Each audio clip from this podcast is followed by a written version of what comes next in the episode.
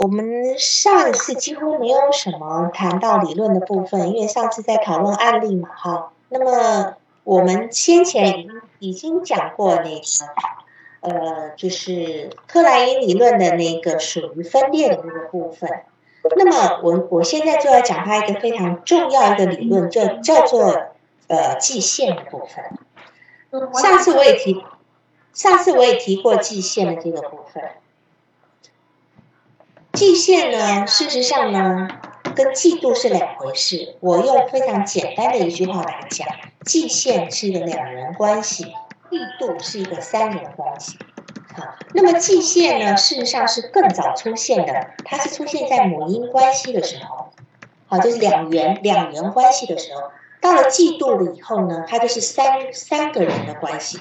有那种竞争关系在，我们通常在那个嗯男女之间的男女朋友的那种交往啊部分啊哈，大部分都是在嫉妒这个部分里面。如果是如果是在界限这个部分的时候，通常都是很明显，就是说可能会去伤害一个人的性命，呃，去夺取他所有的东所有的一些呃财宝啊这个部分，这个地方就是属于界限的部分。像那些大学生去把他的把他的同学，大学生把他的同学毒死，哈，因为事实上呢，他非常的对于他同学比他厉害这件事情，他是非常极限的，他足以足只有把这个人消灭掉，他才能够去平复自己极限的那份痛苦。所以极限其实是一个比较很强烈，而且很早期的一个一个呃情情感。如果说我今天对一个人有有一份极限的心的话呢？我我就会让他，呃，就是我就会让他得不到他要的东西，我会去摧毁这个人。但如果说我今天对这个人是一个嫉妒的话呢，我就会想办法赢过他。我不会去摧毁这个人，可是我会想办法赢过他。那这是属于比较后面的情感。好，那我这边先从季线，我先从季线开始说哈。季线最主要说的就是有一个主体呢，会去季线另外一个客体。那么，因为这个客体是拥有一个东西，或者拥有一个比较好的一个质量的东西，那这样的东西呢，就会让这个主体哈，就是让这个小婴儿有一种寄现的感觉。那么，这一在一开始的时候呢，这个小婴儿其实对他所寄现的这个客体，只有一部分的概念。譬如说呢，呃，他可以看到小婴儿可以看到他妈妈的手啊，他妈妈的脸啊，妈妈的乳房，他是没有一个整体概念的。可是他会很喜欢妈妈的乳房，他会很喜欢妈妈的温暖的和善的脸，啊，甚至会很喜欢他妈妈很温很温暖很温柔的声音，哈。那么他是没有整个人的整体的概念的。那么当他如果觉得这个客体是一个非常好的时候呢，他的界限的感觉就出来了，因为呢，这个小婴儿他想要跟这个客体变得一样的好。好，那么当这个小婴儿他觉得他不能够得到这个好的客体的时候呢，或者可以跟好客体一样强壮的时候呢，他就想要去破坏掉，他就要去摧毁这个好客体。所以这是一个界限的一个基本的一个道理。好，我就大致这么说一下，是这样的。但是事实上，界限是一个非常痛苦的感情。比嫉妒还要痛苦很多。我们一般人来讲，哈，你当你心里嫉羡一个人的时候，哦，他他长得比你呃漂亮，他出身比你呃家世好，呃怎样怎样的，你是对他恨之入骨的那个部分，而不是说你想要说好，你你你算你命好啊，你你你今天生的一个带着钱的金汤匙，那但是呢，我只要努力，我也可以比你更好。那这个后面是嫉妒，可是你如果是季限的时候呢，你就会觉得说，恨不得哪一天你出去就被车撞死，然后就没有你这个人存在。这个是季限。好，我不知道有没有把这个话给这个部分给给说清楚。哈，是这样子的。然后，其实季限对于一个小婴儿来讲，是一个非常非常痛苦的一个情感。他一方面呢，他想把它毁掉，可是呢，当他觉得非常痛苦的时候呢？痛苦到一定程度的时候呢，他其实会有一种想要放弃的感觉，但是这种极限的感觉呢，会跟一个最原始的感觉融合在一起，那个感觉叫做贪婪。贪婪也是我们很早的一种感觉哈。贪婪呢是想通过占有这个客体好的部分呢，然后去破坏这个好的部分，把它夺取过来，把它破坏掉，这样子你得不到，我得不到，你也不要得到这样的方式。所以，当贪婪跟嫉羡这两种感觉融合成为一体的时候呢，他们就会对这个好客体进行攻击，进行攻击。而且不仅是攻击，而且还会完全的摧毁它。我们在成年人呢，会看到这样的情感，譬如说情侣跟夫妻之间，或者闺蜜之间，哈，或者闺蜜之间。呃，我我记得之前，大概我不知道你们知不知道，早些年台湾有一个有一个很有名的一个，就是一个政治明星，一个女孩子，长得很漂亮，叫叫做陈美凤，对吧？哈，叫陈美凤。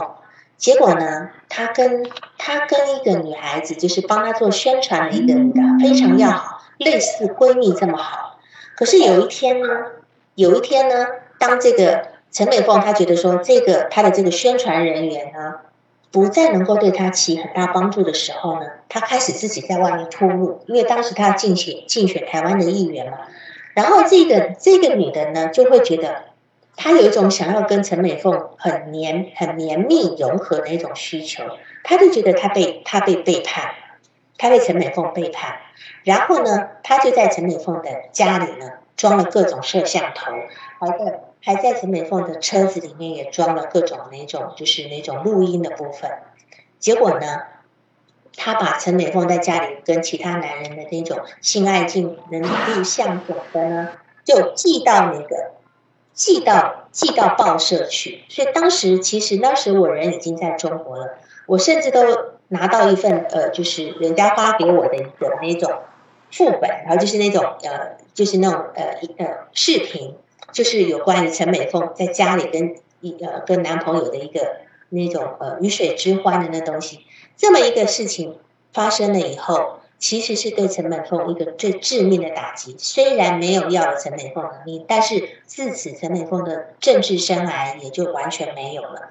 那么她的这么一个女性闺蜜所做的事情，就是属于一个祭献的事情。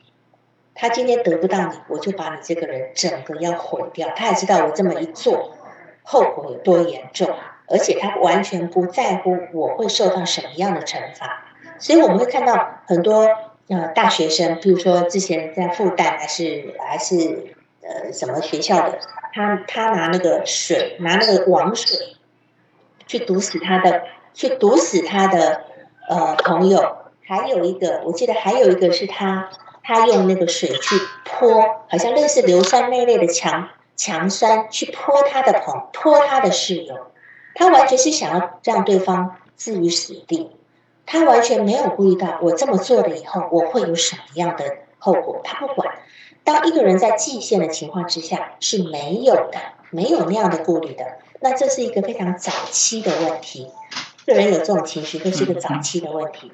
譬如说，假如说今天今天你的你跟你的男朋友分手，然后他就跟你讲说，你只要跟我分手，我就杀了。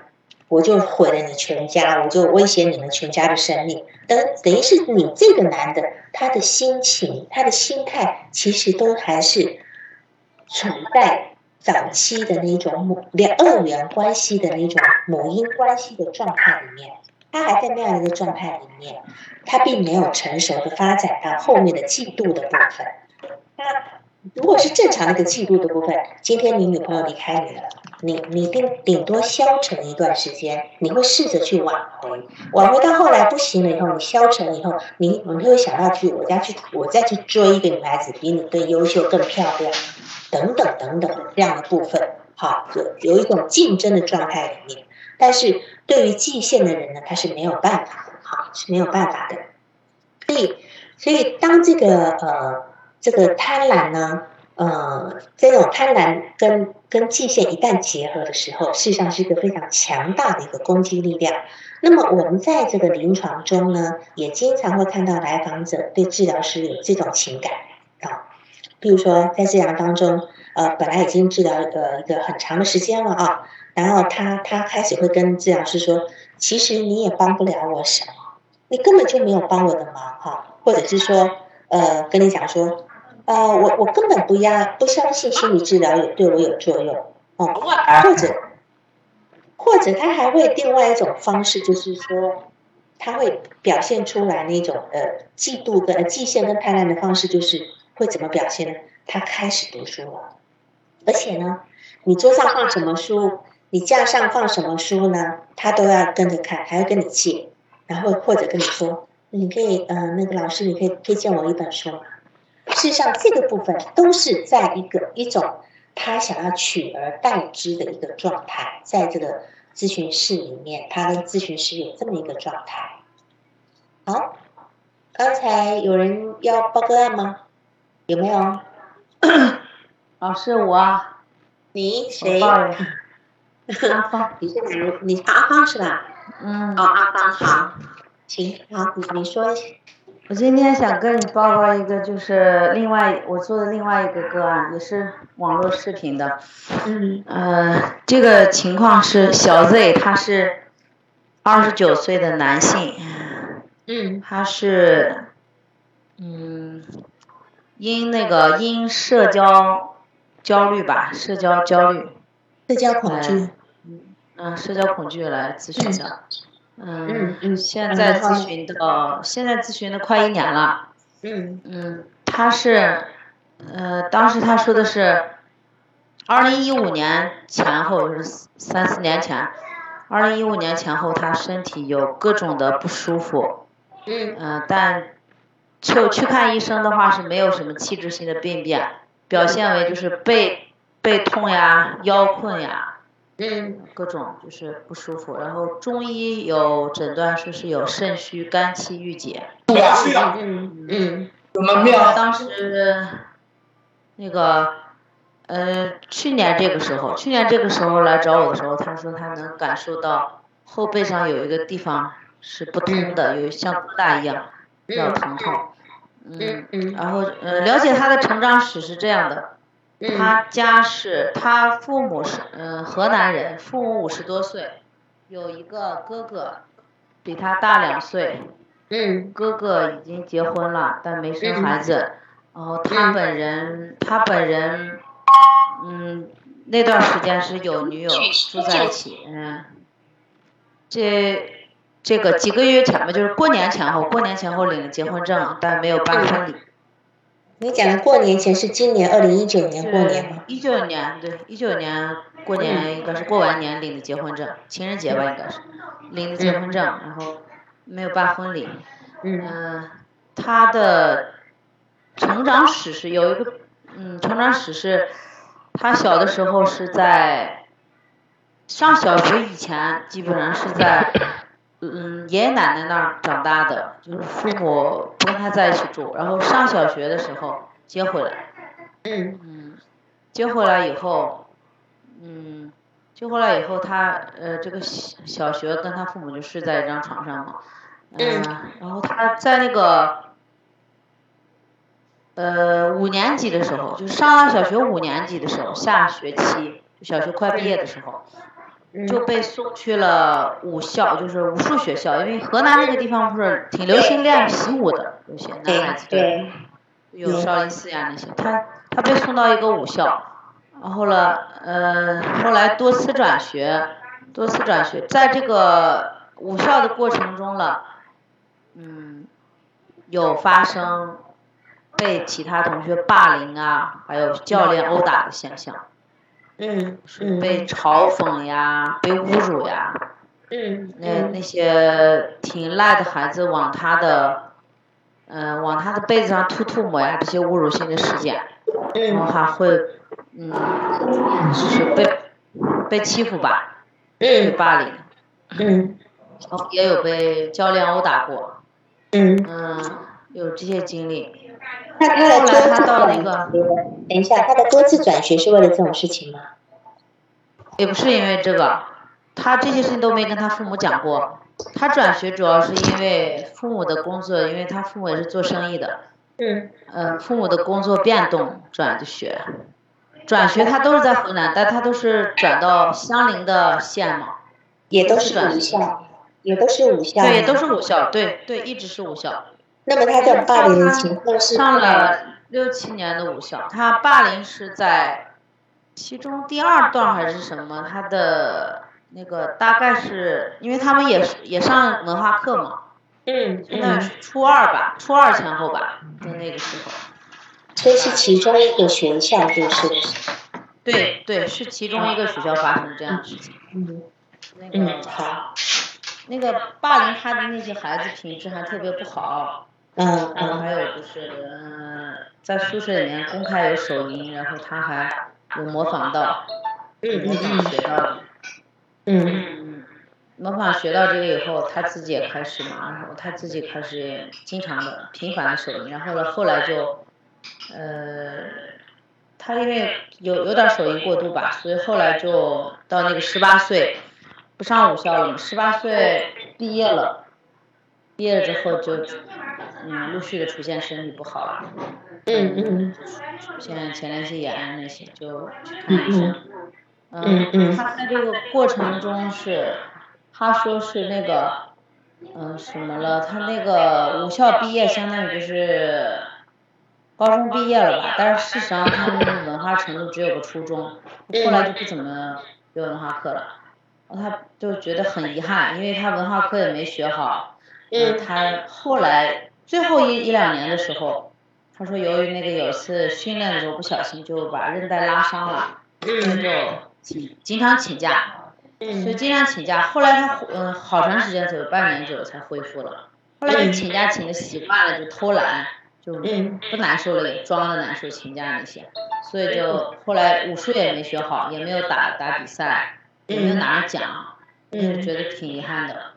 嗯然后他这个哥哥是比他优秀一些吧，比他优优秀，就是呃从小上学学习好，嗯，那个成绩比他好，然后一路上了个大学上了个大专，然后自考了一个南开大学的本科出来吧，嗯嗯，他他我感觉他在他哥哥面前是挺自卑的，嗯挺自卑的，然后了，嗯。但现在他的情况就是说，他的社交焦虑有些好转，有些好转，但他还是有那个，还是宅在家里的多。就平常他现在的工作是干嘛？就是跟他哥两个人，还有他爸合开了一个家具厂吧，他们家族型的企业，小企业。嗯然后就是他负责给人家送货，他哥负责管理和推销，嗯，他爸负责那些售后呀什么。嗯嗯嗯现在的状况就是说收入也不稳定，因为他们开家具厂的贷的款有很多，嗯嗯，平常都给他开不了工资，就是到那个冬天的时候，旺季生意好的时候，每个月能开五千块钱。嗯嗯现在的话，他们的账目都是乱的，他跟他他他跟他哥的账目跟这个厂里的账都是乱的，就是没钱花了就往这里面拿，但也不知道就就不算不算账，就是很乱的。嗯同时，他哥还自己开了一个酒吧，在他们那个，在他们那个县城。嗯，但是就是平常收入仅仅仅够生活吧。嗯。他现在就是，我现在要问的就是，他跟我咨询了小五十次了吧，就是感觉他的社交焦虑是有好转，但是我跟他最开始是前二十次是电话咨询，后来改成视频以后，嗯。感觉到他的他就是不正眼，就是不敢和你对视，嗯一般不对是，但是他说话很流畅，没有感觉说他结结巴巴那些，表达都很流畅。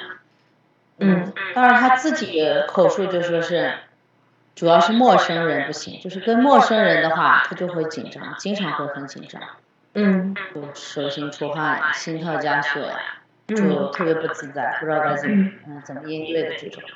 嗯我要问的就是说他啊好，这么久了，这么久了也感觉到他有好转，但是他自己说是还要再继续咨询至少一年，就嗯，这种，就那你我觉得。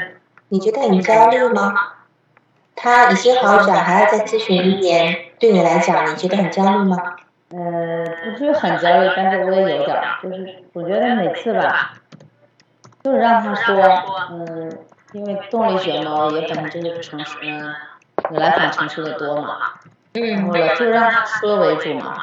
嗯嗯但我感觉我也不知道该怎么去帮到他，就是那种感觉。对，所以呃，就是现在有一种可能已经有一个初步的成果出来了，对吧？可是他似乎还要打算跟你工作很长时间，对你担心你走不了那么远，是吗？哦，有点这个担心。同时，我担心说，走这么长时间以后，跟就比如说现在是快一年了吧，这个效果和和走那么久差不了太多的话，会让人觉得失望。嗯，对，所以这个部分是你个人的反应情部分，这个部分是要另外处理的，跟这个个案其实是无关哈。譬如说我呃，我最近有，因为最近暑假，暑假到了以后，就有很多案子会中会开始做结束，有一些都有一个做了三年，一个五年，一个六年哈。有一个做了六年的那个女孩子呢，她跟我说，她说她其实在跟我做咨询的前一年的时候，她总担心我会跟她说。呃，我们结束咨询吧，所以她不敢让自己的状态太好，所以你就觉得，你看他，他一直到六年之后要结束咨询了，之后因为他出国读书了哈，这样子才结束的。那但事实上，他很害怕跟你结束结束一段关系。那么对于一个社交社对于一个社交恐惧症的人，他在前二十次采取电话咨询，这绝对是。很有意义的，因为他今天就是没有办法跟人家做视视视线的一个交换，对吧？对，他他没有办法直视这个，已经透过了一个电脑荧幕或者是手机屏幕，跟你那边对视，还要通过二十次之后，我不知道二十次是他要求还是你要求的？呃，二十次以后是我要求的，嗯，是如果就是在那个，我看我看一下哈，本上记着。嗯，二十五次，二二十次左右的时候，我记得是十几次吧。我说了一下咱们视频吧，人家说不用了，他还是觉得不要了。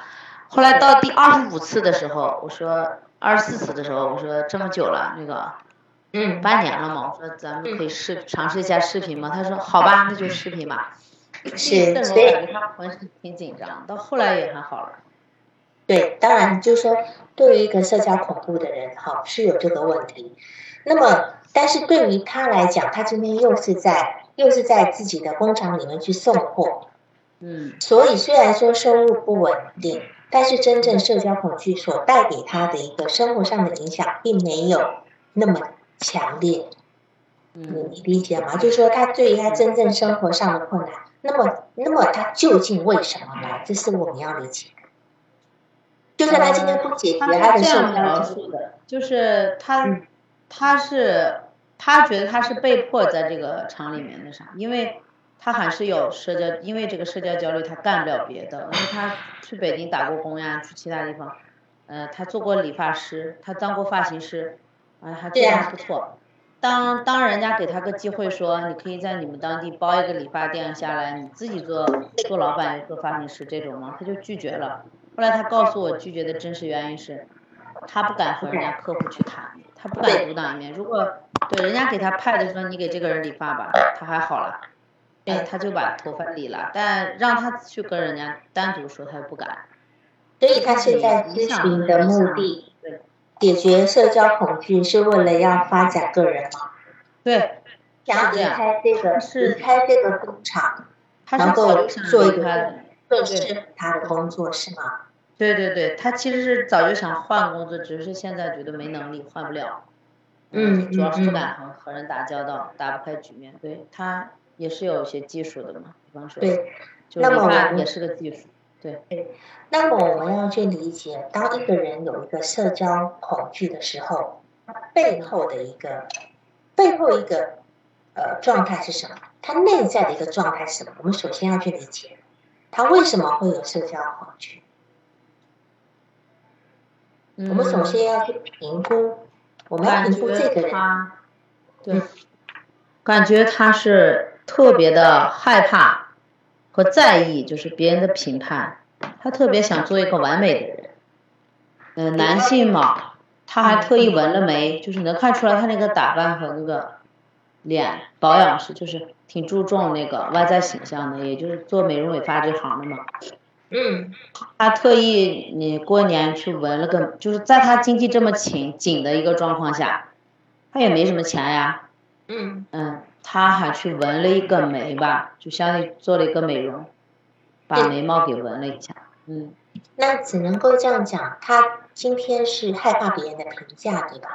嗯，他如果害怕别人的评评价，然后他今天要求完美，他今天在这个要求完美的过程中，是否他其实有一种内在自己是非常不完美的那个部分？对，我们我们一个人如果不不敢跟人家眼光对视的时候，一定是这样的，就很像鸵鸟，他把他把眼睛蒙起来的时候，他就以为别人看不到他的全部。他今天以为我不跟你对视的时候，你就看不到我。他是有这一种潜意识的幻想在的，所以他没有办法跟别人去眼光交流。那么他现在在跟你，他敢在视频上跟你眼光对视吗？嗯，现在可以减，就是比较快速，但他还是会很快的移开。对，他会会对视，但还是会不是一直就是不是太嗯多的对视。对。通常我们对于社交恐惧症的这种人呢，哈，我们我们必须结合这种除了这种呃精神动力学的去理理解他这个形成他这种呃对自己这么自贬的这个呃心理原因之外呢，你最好还是有一些行为的部分，有一些行为的部分去配合这样的一个治疗。就也不，譬如说身体疗法也好，呃呃行为呃行为去尝试也好，这可能会让你，因为我我担心你现在就觉得，哎呀，该听的也听了，该说的也说了，哈，那你就接下来不知道使什么招了，对吧？哈，那么你既然对，那你现在开始就可以进入一个实践阶段了。哦。我建议你开始进入一个实践阶段。好，比如，你的意思是制定一些呃。做一些作业吧，是吧？练习。对，你可以让他来，呃，你这这这个东西，当然你可以自己去去设定，比如说，呃，你可以呃鼓励他每个礼拜你你外出做些什么事，先从最小范围的地方开始，最简单的地方开始，因为他希望能够在跟你这个沟通的过程中，他也希望你能够看到他的。你能够看到他的这个做法，你然后他从你这边能够得到一个很好的回应，因为你你看他哈，他小时候是跟他的爷爷呃外公外婆住是吧？那么那个时候应该是他的哥哥，他的哥哥跟父母住吧？对对是的，哥哥哥哥已经在跟父母住的时候，他在老家对。对，所以是所以其实对于他的心理来讲，哥哥才是妈妈爸爸最在意的那个人。他必须被送到爷爷奶奶家去住。那么你到，你你到了这个呃小学，呃到了这个小学才回到父母家的时候，事实上你已经过了俄狄浦斯期了，对吧？所以这个部分其实他内在有一种，就是就觉得他天生就不如人。这个不如人虽然只是不如他哥哥的重要，但是已经对他造成很大的影响。对对，一个会被霸凌，对。一个会被霸凌的人绝对不单纯的，一个会被霸凌的人，他肯定是有被霸凌的那种投射，就是我是一个不重要的人，我是一个什么样的人，我是可以被欺负的人，所以他才会勾起别人对他的霸凌。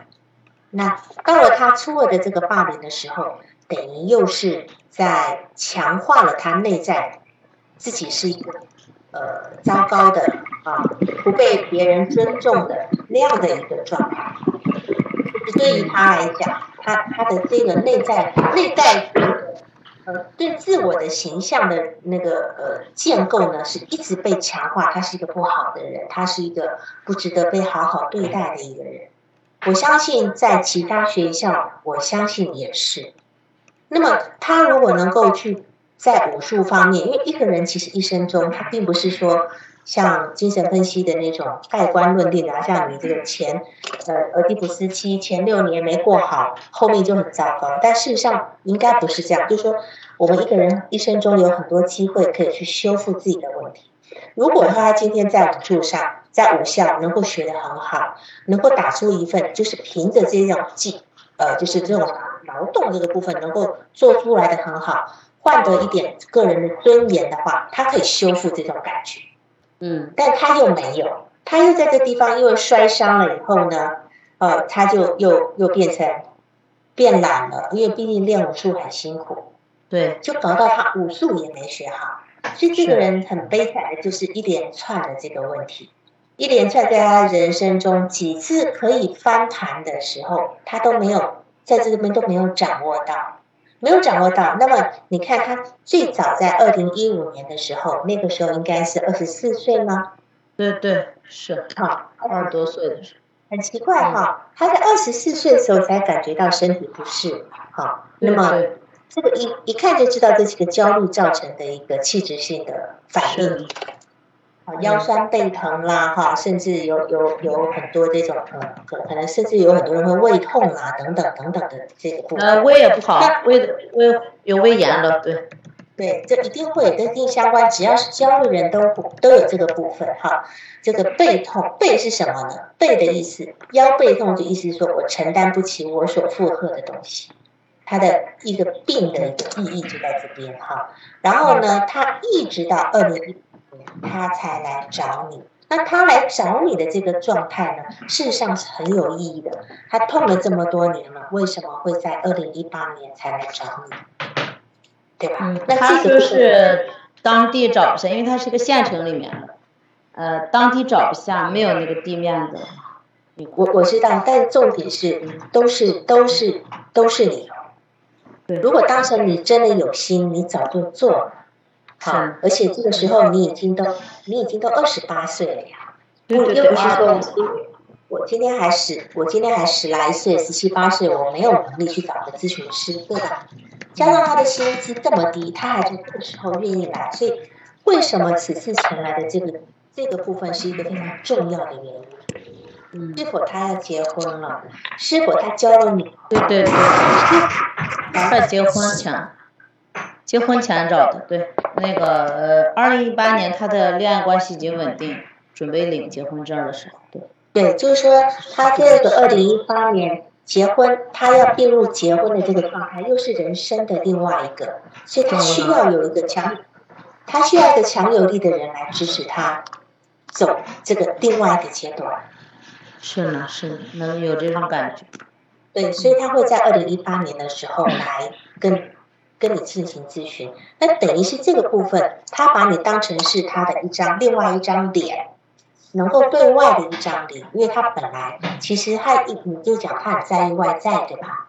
嗯，对他，他如果很在意外在，但但实际上他又对他的外在可能又缺乏自信，对，是这样是吧？哈，他如果又又缺乏自信，有有缺乏，对，他说他跟我没视频的时候，他描述说他有有轻微的内斜视，但是我看他，我仔细看过，他没有，他说他不敢跟人是是这个原因，是但我看根本看不出来，没有什么斜视，他会给自己找很多很多的这些呃，就是他给他自己疾病下了很多的外在的一个定义啊，我怎样，我怎样，我怎样，但事实上都是他内在自己的那个内心的那个脆弱造成的，他的那种不配感觉，他总觉得别人好的这个部分，所以。我我不知道你这一年做了什么样的工作，能够让他能够慢慢的恢复自信呢？还是他只是一个移情性好转呢？呃，我主要就是嗯重视他嘛，关注他，去特别仔细的倾听他，然后回反馈共情，呃，也就是这些吧，其实呃也做过一些解释。对，因为他总跟我说他他不敢跟人接触的一个原因是，他看见那个陌生人稍稍人家有点脸色不对，他就觉得人家要攻击他嘛，所以也做过一些解释。我说攻击他，他有这样的破坏妄妄想吗？不至于妄想，他不至于妄想，但是他有点儿，对，他有有点儿那个，被被迫害的想象。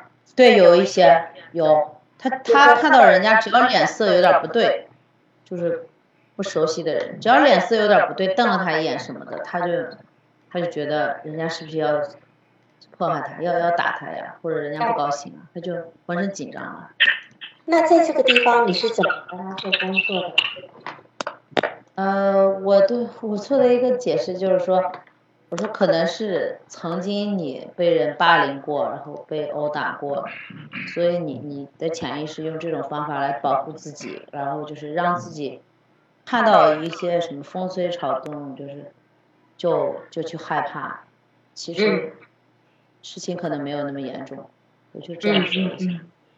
是，但事实上，我们可能要再做更深层的解释啊，更深层的解释。你你把它归归到他以前曾经被霸凌过，但是那个被霸凌的那个状态，他已经已经深深的内化到他的内在里去了。就是他是一个什么人都可以欺负的人，他今天对他自己是没有能力保护自己的，他是一个任何人都可以对他呃不高兴，可以对他责罚的人。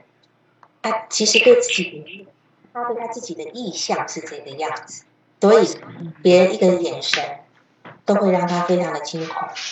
嗯，所以这个部分我们要先从强化这个部分，当然可以从从一些那种呃行为训练开始来慢慢的做哈。然后，那么我们再回头过来讲这个部分，他在他在那个武校的时候呢，他跟同学在一起模仿别人的手淫。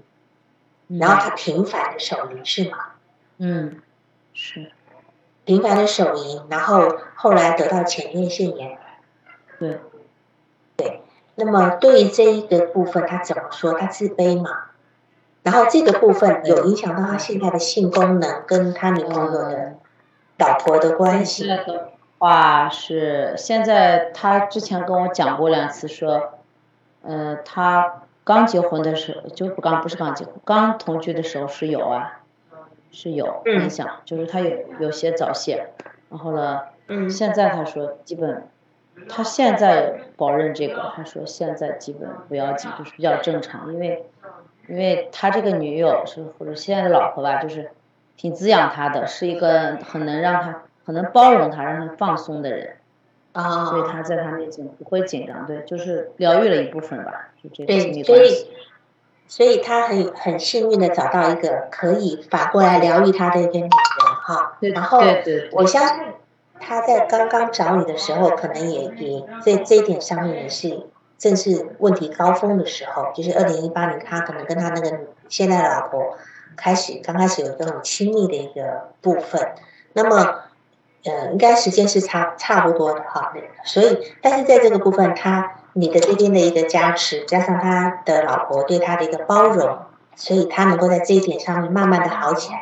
这一点如果在一个男人身上能够好起来，事实上会有很大很大的一个好好的效果呈现的，在这一点上面，好，而且这一点只要这点这一点一一好，事实上是可以推翻，可以可以弥补他在。这个无效里面的那些呃种种的挫败，种种的，因为他毕竟还是一个呃有能力的一个男人的这个部分。好，好，那那现在就是说，他跟他哥哥，他跟他哥哥还有他的爸爸，在这样的一个工厂里面，他们是从哪一年开始做的？呃，几年了了？我看一七年吧，应该是，一七年就回来。这一七年开始做的，一七年开始做的，所以他真正开始身体不舒服。二零一五年的时候，他是在北京打工。对，呃，在北京，后来又到广州打工，然后那个时候就已经不舒服了。但他对，因为他的这社交恐惧症，通常对，通常在学校的时候，因为他又是个武术学校，武术学校是。是专注在武武武术技能上面的，没有那么多。比如说，比如说有很多学校文化课的话，要跟人家讨论，要写报告，要干嘛干嘛。对对。他们可能这块还少，他们只要肢体运动就好了。所以他在读书的这段时间，其实是不不容易去面对这个社交恐惧的。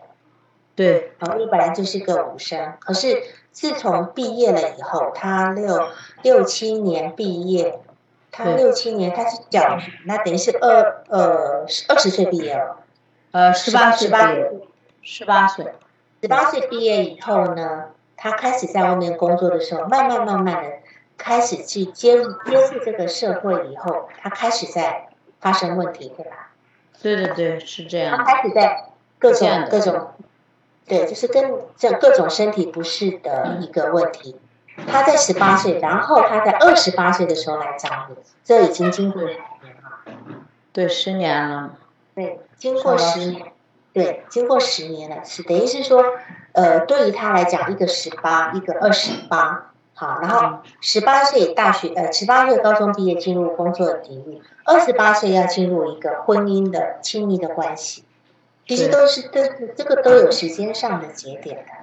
所以我觉得呢，你的工作其实是做的挺好的，就说他也能够面对你，但是我们我不知道他在外面的所谓社交焦虑的状况是好到什么程度。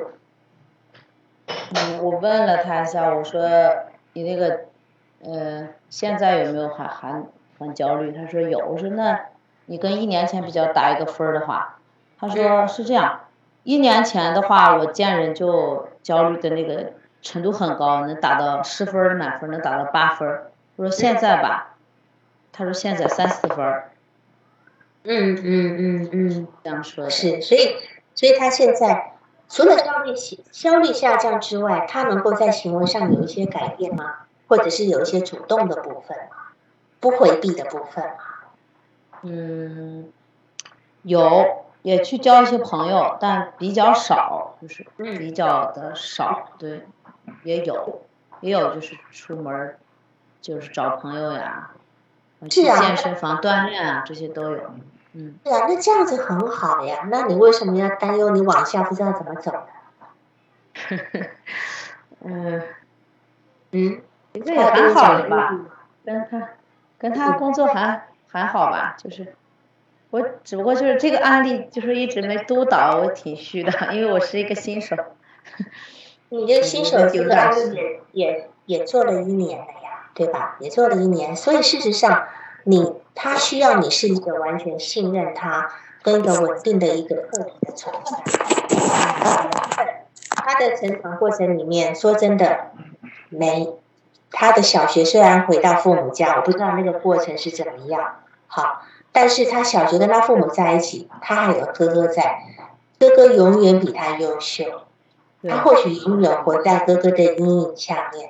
然后呢，我不知道他哥哥后来高中怎么，初中怎么念，他是被送到武校去了，而且在这个武校里面，重点中学，他哥哥都考上的是重点中学，就一直活在哥哥的阴影下，相当于是。是啊，所以。他现在他有一个比较大的，老师想起来，他有一个比较大，跟我咨询了以后，有个特别大的行为上的改变是什么了？就是刚咨询的时候，他整个跟他哥哥是共生在一起的，就住都住在一起。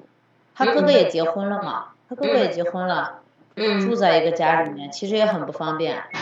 虽然他嫂子，我我就是最开始的时候，我感觉到他对他哥哥满满的愤怒，那个愤怒特别的大。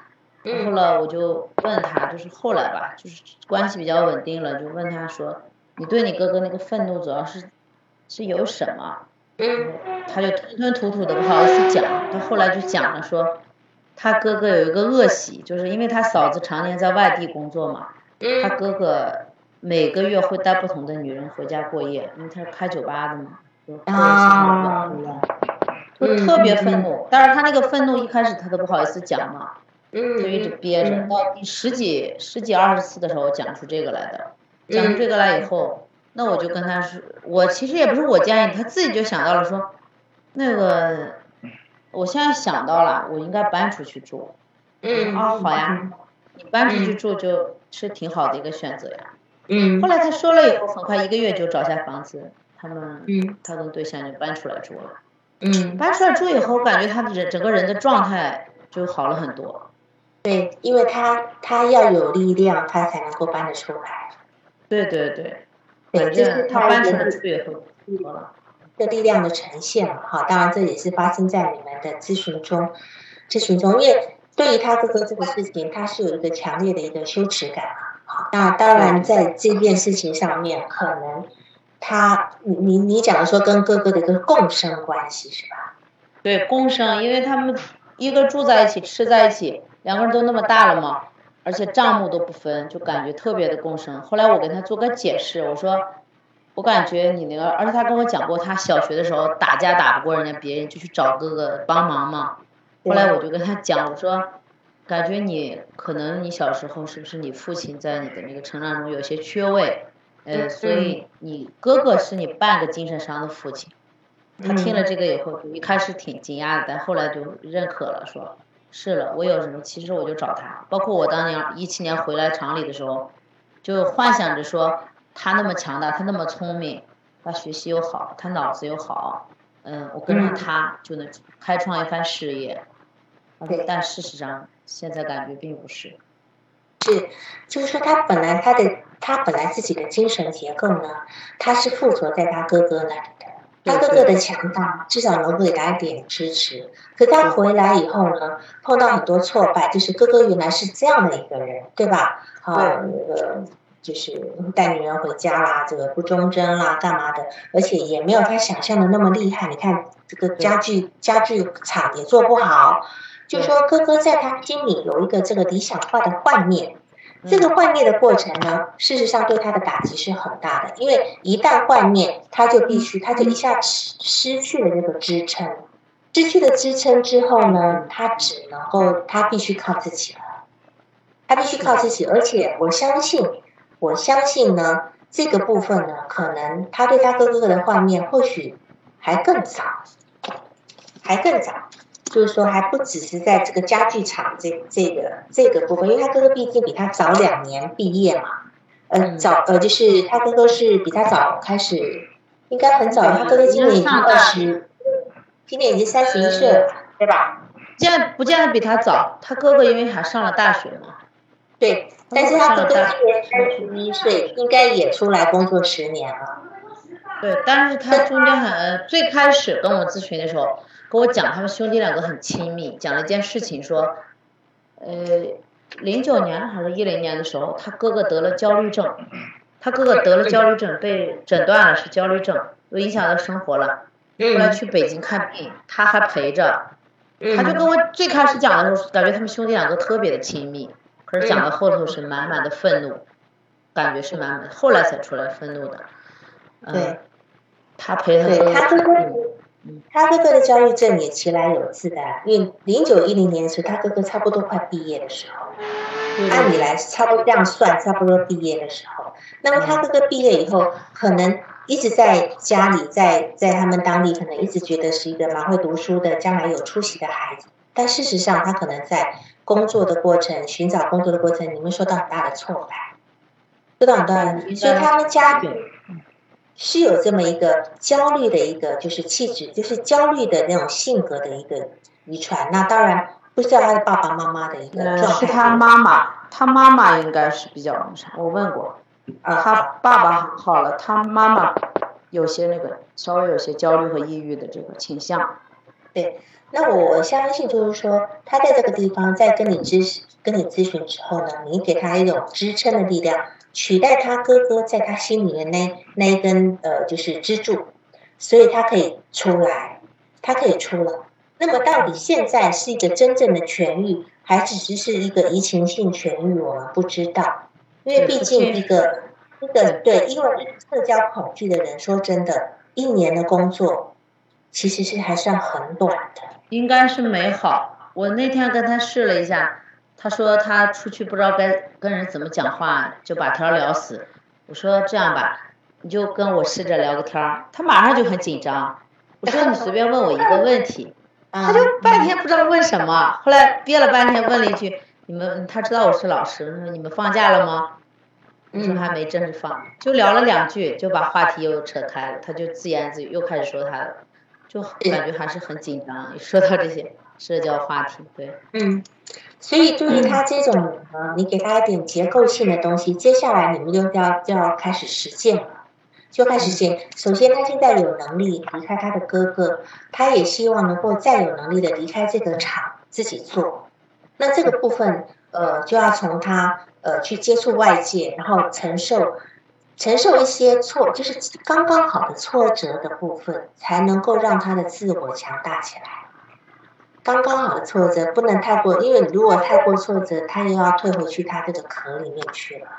对，就是你必须设计一些方案，然后让他能够每次来报告一些他这个礼拜的一些你所要求的这个部分，变成你要开始手把手的把这个孩子从小时候他所停止的地方带带着走上来，然后你就看着他在外面，呃，所有的那些呃所有的事情，在你的在你的注视之下。那加上他娶那个老婆也不错，所以他老婆可以给他一些温暖，那你这边呢会给他一些支持，这样子，嗯，我觉得会比较好。好嘞，嗯，这样就啊，这样就比较明确了。就是我一直不太清楚说那个，我之前是想过给他布置一些家庭作业，后来觉得时机不成熟嘛。一开始让他写个日记，他都不愿意写。后来他哦，日记很难的，日记很难的，我觉得，我觉得你现在现在开始写了，嗯，对，就是说，当然我上我记得我上次也提到那本 DBT 的那本书嘛，哈，辩证行为疗法里面有也有很多，就是在当他的焦虑情绪来的时候，他如何去处理自己的焦虑情绪，然后在当下这个焦虑的情绪指向的是什么？他在焦虑什么？这个部分是，这个部分是很重要的。谁的麦？就是说，他这个焦虑情绪，他要知道，因为他现在情绪一来的时候，它是整整被这个情绪包围的。一般我们的情绪的传导中枢，远远比思维的传导中枢来得快。嗯。但是我们通常是先有一个想法，才开始紧张的。我们是先有一个想法，然后，但是事实上，想法虽然有了，可是我的情绪的传导中枢更快，更快了以后呢，我的我的整个这个呃脑回路呢就被这个焦虑的这个情绪呢整个占满了，我后面再来的这个想法我是捕捉不到，你懂我意思吗？我捕捉不到，所以他他完全不知道我为何焦虑，所以我们现在必须在这个状态里面。把他拉回去理智的这个部分，让他去面对他为什么焦虑的这个部分。就说很简单的，他总觉得我表现不好，人家会不会笑我，是吧？啊，人家会笑我？那然后他回到理智的部分的话，你可以你可以叫他再往下走，人家要笑你哪一点？他为什么要笑你？等等等等，你就跟他有点像叫做苏格拉底提问，懂吧？就一。一个一个抽丝剥茧的，让他去一件一件一件的去探索他自己内在那个点到底在哪里。其实到最后的点都是他觉得他自己不好，应该都到那个地方。可是中间还有，这中间还有一层一层一层的想法，你要去带动化思维，对，自动化思维去找一下。嗯，对你，你可以从他从这种。呃，当然这个部分会比较枯燥，因为他经过一年的，经过一年跟你的咨询，他该说的都说了，再说也还是那一些，所以你会焦虑吗？啊，所以是在这样的一个部分，好吗？问过，这个就是一直呃，我跟他是进行过这个苏格拉底提问的，他最后归到。他最后基本上是归到对他他自己做不到理想的自我嘛？对，那等于是说他这个他这个理想的自我的是一个什么概念？我们也要把这个理想自我的概念给理清楚，对吧？他没有他他今天如果他的理想自我如果是他当年早年他内在的那个哥哥呢？你懂吗？哦，就是早可能他。理想自我就是他，他哥哥。早早年的哥哥不是现在的哥。早年的。早年在他内心的，因为因为他哥哥为什么？他哥哥是一个值得人爱的，他哥哥是父母心上的肉，他不是。他如果能够做像他哥哥那样，他就觉得他可以拥有世界了。但是事实上，世界不属于他。嗯。对，在这个部分，可能从小就有这么一个比较跟贬义的部分。嗯。好，那这这个部分当然我们不一定要去，不一定要去呃把这个部分先时机未到不一定要去牵扯出来，但是你可以跟他探讨你所谓的比较完美的一个人应该是一个什么样的人？他应该是有一个模板的。还有讲过，最近有讲到，就像男神一样，有讲到。那那这个东西是否有过分的夸大妄想？有一种有一种人呢，他也会有一个社交焦虑的社交恐惧，就是一种自恋型人格。这种自恋型人格，它是一种叫薄脸皮自恋。薄脸皮自恋的人，他会非常的害羞，可是他内在总对自己总觉得我要怎样怎样怎样。但这个部分是一个很虚幻的一个部分，完全够不着的这个部分，没有脚踏实地的这个部分。所以他今天。在这个问题上，他首先要先接受他自自己这个部分以后，我们才能够从这个点出发，然后慢慢慢慢的去去去达到他要的那部分。他是要把他的眼光一下放到那个天边去，怎么可能办得到？嗯，对吧？貌似有点这个，对，有点薄脸皮的这个。他他每次都说他要怎么怎么怎么，目标定的老高，但是自己根本达不到。是啊，所以他是一个自我挫败的状态。他明明知道他定这么高，根本办不到，可是还是要这么定。他还是对，一次一次的。对对，这个部分是你要去面值的部分。你给他这个部分也是你的一个行为治疗的一个的脚步。你跟他讲，那我们重新来定，对吧？先从一小步开始。只要他开始讲，你就你就跟他说，那我我们我我们往那一头，我们目标在那个地方，可是我们。开始的第一步回到哪里来？从哪里来开始？然后做到以后，我们再走下一步。就是真的是要落实到。这个笔费用多给他，这样子好吗？嗯，好，啊，好，很有启发。嗯，好，行，那就这样子啊。谢谢老师。嗯，客气。好，好，就是也剩下一两分钟了哈。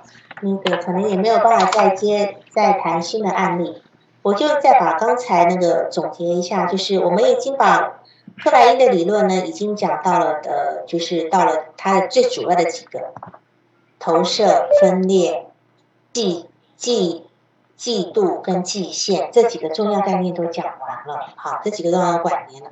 那么最重要的就是嫉羡跟嫉妒，这个是我们要区分清楚的。我们我们会看一个人在什么样状态的话，从他的事件上我们都区分得出来。那么从下一次开始呢，我们就开始讲偏执分裂位了。偏执分裂位跟抑郁位态，这个也是呃克莱因的一个核心核心概念哈。那希望我下一次能够把这个偏执分裂位呢，也能够还有抑郁位态讲清楚。我们人的一生中，其实。会在偏执分裂位跟抑郁位态之间转换的。譬如说，我受到一个重大的刺激，有一天我我离婚了啊，我离婚了，我跟我老公很不好。那个时候我受到的打击，可能会让我瞬间打回偏执分裂位，就是男人都是糟糕的，呃，这些人都是呃一无是处的，等等的，你的你的状态会变得变得非常偏执跟偏激。但这我们。人一生中都在这个状态里面会转换的一个部分。好，那这个部分我们下一次再说。那么今天就到这里，好吗？那也希望刚才那个案例的这个讨论能够带大家有些启发。谢谢啊，好，晚安。心理咨询师之家是一个专业服务于心理咨询行业的免费平台。通过整合互联网优质的心理咨询行业资源，为心理咨询师同行免费提供包括督导技术支持、学习、交流、成长和工具等在内的专业全方位综合服务，为咨询师同行们做公益。我们是认真的，官方 QQ 群七九八三七五五一八。